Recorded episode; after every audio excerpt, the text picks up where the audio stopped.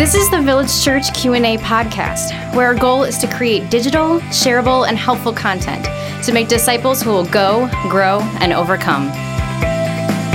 Hey, Village Church, welcome back to the Village Church Q&A podcast. We're going to throw an audible today to you listeners. We were expecting to do Are There Guardian Angels today, but with the election and with the surprise of the results of the election, we're going to get our thoughts about the election. What do you think hmm. about that, Michael? I have more thoughts than a Q&A podcast could possibly uh, communicate. So yeah, and you and I have both been talking to all kinds of people about that today. it's it's We're uh, up late last night watching the results and I'm on a couple and- hours of sleep. Right. Hey, so let's talk about what we do know. Tuesday night was the most unexpected turn of events I've ever seen on television. I agree. As Chicago Cubs fans, we just won the World Series after 108 years. And I was watching the World Series. My heart felt like it was going to burst out of my chest. and I'm from Detroit. I don't even I can't even imagine what a diehards born and bred Cubs fan must have been feeling. Oh yeah, yeah. So I'm thinking, does entertainment get any better, any better than this, right? Right. Even if I'm a Cleveland Indians fan, right? They lost. So even if I'm a Cleveland Indians fan, I am still like blown away by what has been happening. That's right. I thought to myself, I don't know if in my lifetime I'm going to see something as emotionally turbulent as game seven of the 2016 World Sure. Series between the Chicago Cubs world champions and the Cleveland Indians Right. until Until th- Tuesday last night. night. Yeah. So here's a biggie. I don't know if you know this, but Donald Trump is going to be the president of the United States. President elect Trump. Here's a couple things that we know that we know. America does not like Donald Trump or Hillary Clinton. Right. this is this is kind of crazy. And that's the crazy thing about all the news, all the media people Yep. have been saying that, that, hey, Mhm. they can't think of any time of any election at the presidential Yeah. level Yep. where two candidates were disliked so much Yep. by the majority of the Americans. Yes, but there is a takeaway here that I think is profound. Whether you're on the right or you're on the left or somewhere in the middle, hmm I think what I'm about to say is going to be hard to disagree with. Every poll was wrong, Yeah. and not just wrong, crazy wrong. Well- like wrong on levels that no polling has ever been wrong before. I totally agree. And and here, And what does that say about our media and about polling? Here's what it tells me. It tells me that the political machine is so corrupt and that the liberal media bias, even the infrastructure of polling, is so corrupt that they can't even get accurate. Polling is a science. These are It mathematicians That's correct. who are very smart. They're smarter than you and I, right? I don't get to be the armchair mathematician throwing stones at him. Here's what I know. Right. No one is this wrong unless it's corrupt Mm, and I, I'm going to put this out the, the very thing that got Donald Trump voted into office is this very corruption where the entire liberal media machine so wanted Hillary Clinton to win. Yeah. Um, the pop culture machine did. The Oh, media. yeah, I mean, yeah. this was this was for Hillary to the point where even the polls were clearly skewed to give the American public the illusion that there's no chance that Donald Trump could win. On top of that, okay. the liberal media machine has put so much fear into the hearts of rural and common America, even to the point where here's what I know people that I know who support Trump will not say it on Facebook. They will not say it out loud. They will not tell their friends. I, I agree. because there is a culture of fear. So these pollers, they go out and they're trying to figure out who are you voting for, and no one is going to tell them the truth because they're afraid of the backlash. Right. So privately, they hide their real opinions and go out. This entire thing is a it is one big black mark on the liberal machine from the people who run the polling industry to the fear mongers in the media to the liberal elites who all over Facebook are slamming and I mean just ridiculing anybody who is even thinking about voting for Trump. That being said, as big of a butthead as he is, okay, she is just as corrupt. She, I Yes. mean, just as that's an understatement. She is thoroughly corrupt. Yes. We know this, and i- it is amazing to me that the moment a conservative steps up and calls out a liberal on social media, I mean, people just pounce. Oh, It is yeah. an unbelievable thing. Watching quote unquote Christians who go online today and they call anyone who voted for Trump ignorant, uneducated, stupid. And, the and that was that I've the, been reading. That was the very That's the problem. thing that the liberal media was accusing Trump and Trump supporters of. They were accusing Trump Crazy. supporters of inciting riots and hate speech and everything, and yet that's exactly what we Yep. saw. I, I know liberal of, side do. I know of about five people who felt comfortable talking about their political views on social media.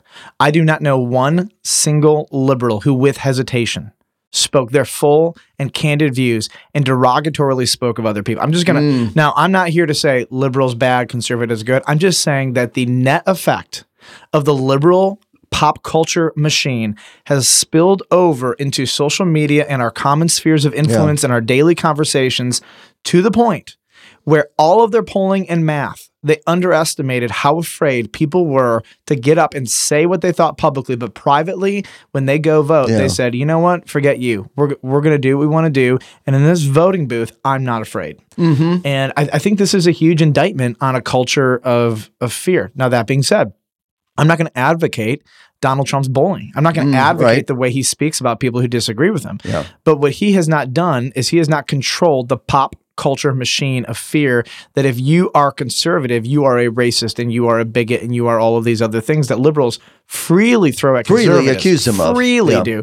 Again, what I'm trying to indict right now is the culture around the liberal machine. Okay. Now, if we want to talk about the culture around the conservative issues, different issues, Yes. but here's what's not happening they're not controlling the safety of the conversation in personal conversations on public or social media and in the news. Right. I'm just putting that out there for you.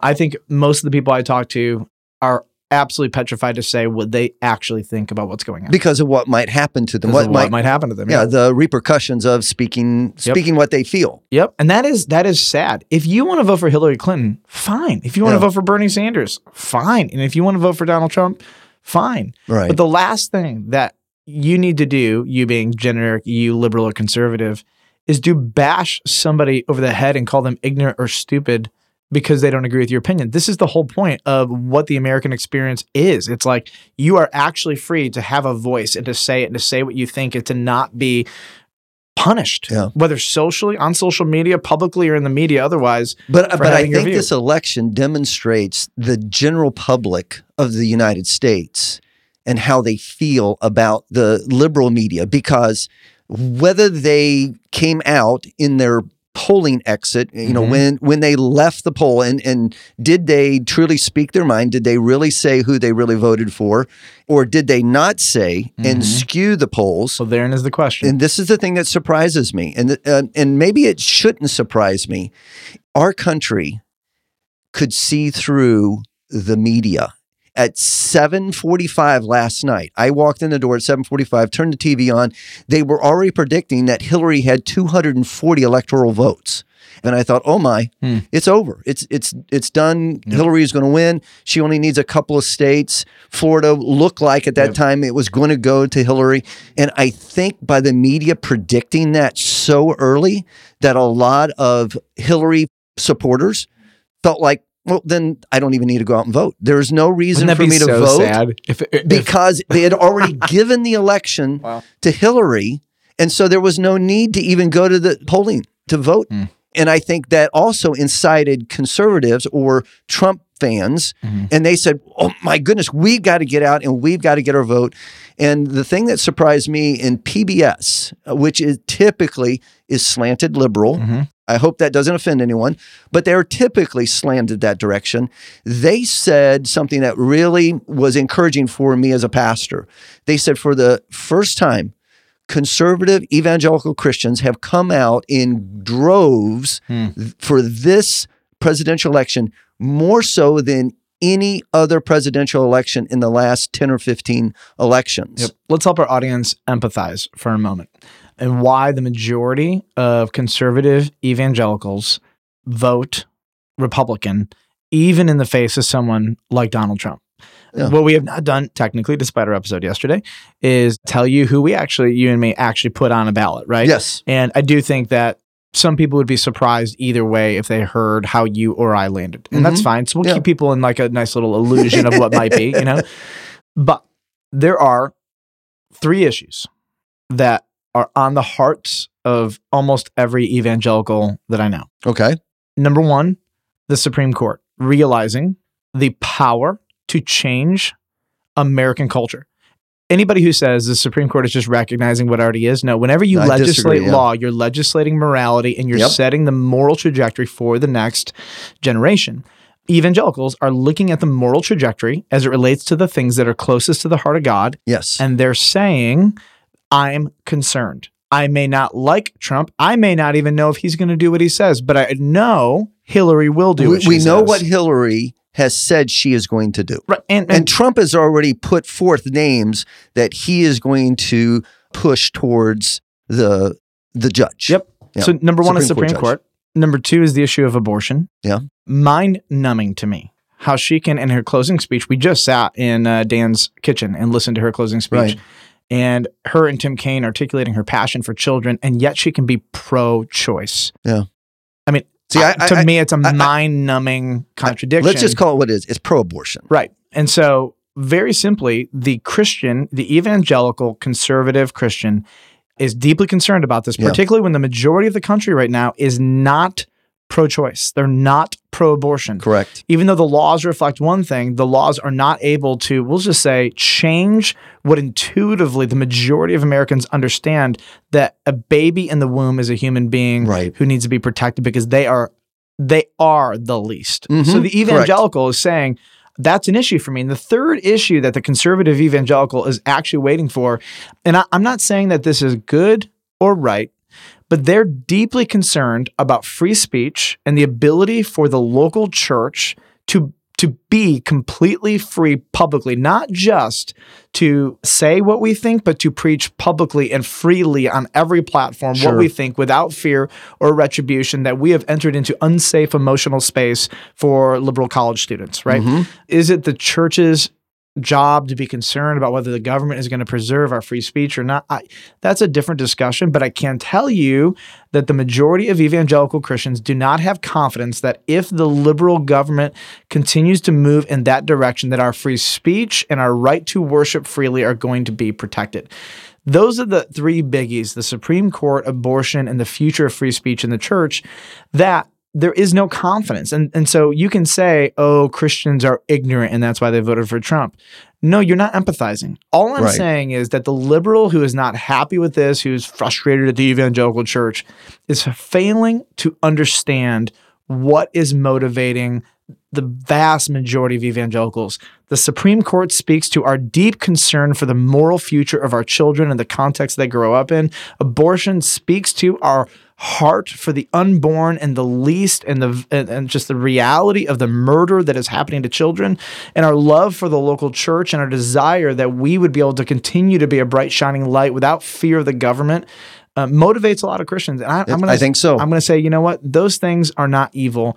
And you may not like a lot of Republican policies, but I find most Christians voting less and less on issues of economy and a number of other issues. And they are voting more about life Mm-hmm. and they're voting more about the church. And those are the things that are really driving them uh, in significant ways. So I, I say that to all my liberal friends to say, stop throwing these terrible phrases at your conservative Christian buddies who are voting for Donald Trump. That's why they're not being honest with you. That's why they're not telling you what you th- they think. It's Mhm. because you're being so bombastic to them. It's Now, just, what's going to be interesting is now that the election has already, you know, been been decided. Yeah. What about the people?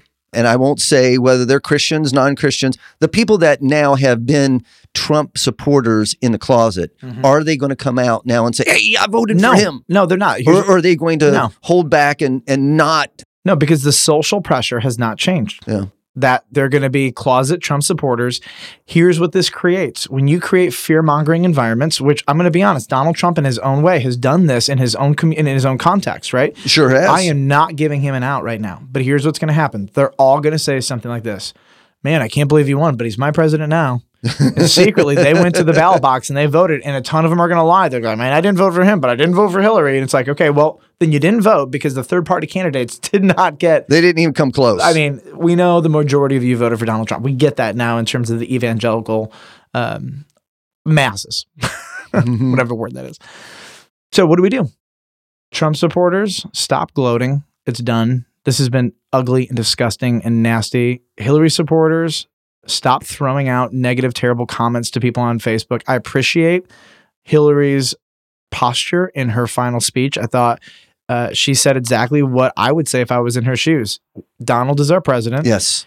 Keep working. Mm-hmm. And you know what? There's going to be another election. And if you don't like what he does and you don't like his policies and you don't like the direction he's taking our country, then vote him out, which That's is what right. we have the freedom to do as an Mhm. American people. So I appreciated her posture. And and I appreciated Donald's acceptance speech last night. Yep. I thought for the first time he seemed to be very presidential. He he gave uh, Isn't that funny? yeah, isn't that crazy? Now the he- first time. the is first when he becomes the Yeah. president elect. But you know what? I watched a lot of different media last night, and it was interesting to say see this and, and hear what commentators were saying.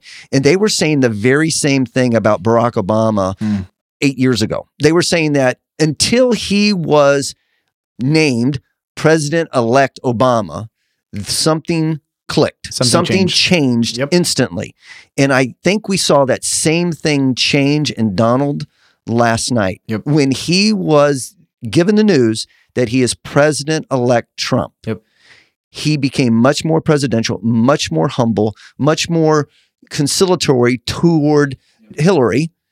And he just, for the first time, it gave me a confidence that personally I lacked Mm. before then. I spent my night watching MSNBC and CNN primarily, and uh, really just curious how they were going to articulate Yeah. this entire experience from Rachel Maddow to Wolf Blitzer to Anderson Cooper and um, all notorious liberals. You know, Yes, I totally understand that. are. And I got to give them all credit. Their self control, their attitude was awesome.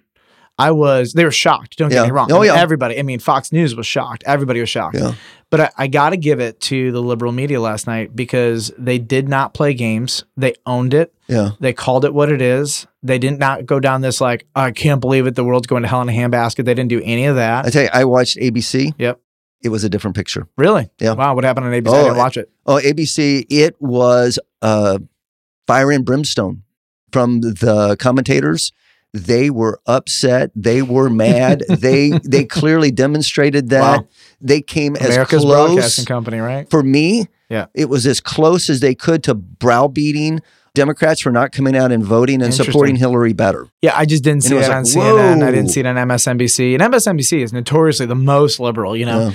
And I got to give it to him. If if uh, the media can take that kind of posture, and Donald Trump can take the posture he took of conciliatory and kind, and if he can really practice what he said, which is he wants to be the president of all Americans. Yeah. Doesn't mean all Americans are going to like his policies, but at least you can you can handle your life and your rhetoric and your posture and your demeanor in a way that is honoring to the office of the president of the United Right. States, which is amazing. If everybody does what they say they're going to do, uh, it doesn't mean we're going to agree. We can disagree on policy. We're not going to like everything. That's that's America. That's Right. fine. You know, disagree. You know, but if they can have an attitude of kindness, that's going to be awesome. Sure. and it really could be an interesting next four years. I do think I and you and the rest of America is done talking trash, and Yeah. so uh, I'd like to just say.